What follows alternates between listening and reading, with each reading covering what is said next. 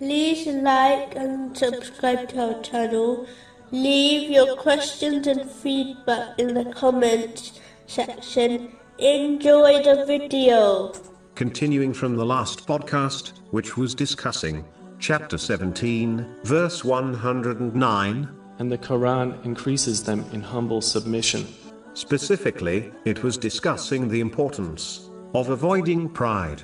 The proud is the one who rejects the truth when it is presented to them, simply because it did not come from them, and as it challenges their desires and mentality. The proud person also believes they are superior to others, even though they do not know the ultimate end of that person or themselves. This is plain ignorance. In reality, it is foolish to be proud of anything, seeing as Allah, the Exalted, created and granted everything a person owns, even the righteous deeds one performs, is only due to the inspiration, knowledge, and strength granted by Allah, the Exalted. Therefore, being proud of something, which does not innately belong to one is plain foolishness. This is just like a person who becomes proud over a mansion they do not even own or live in. This is the reason why pride belongs to Allah, the Exalted, as He alone is the Creator and innate owner of all things.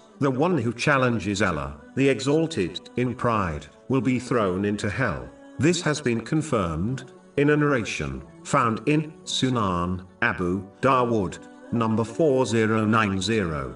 Moving on to chapter 17, verse 110. Say, Call upon Allah or call upon the Most Merciful, whichever name you call, to Him belong the best names.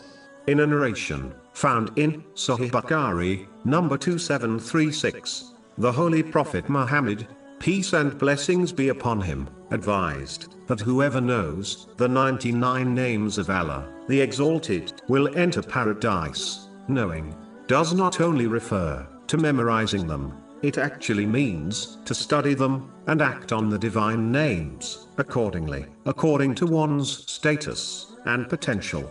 For example, Allah, the Exalted, is the most merciful, according to his infinite status. This attribute means that Allah, the Exalted, bestows countless favors on the creation and is always benevolent to them.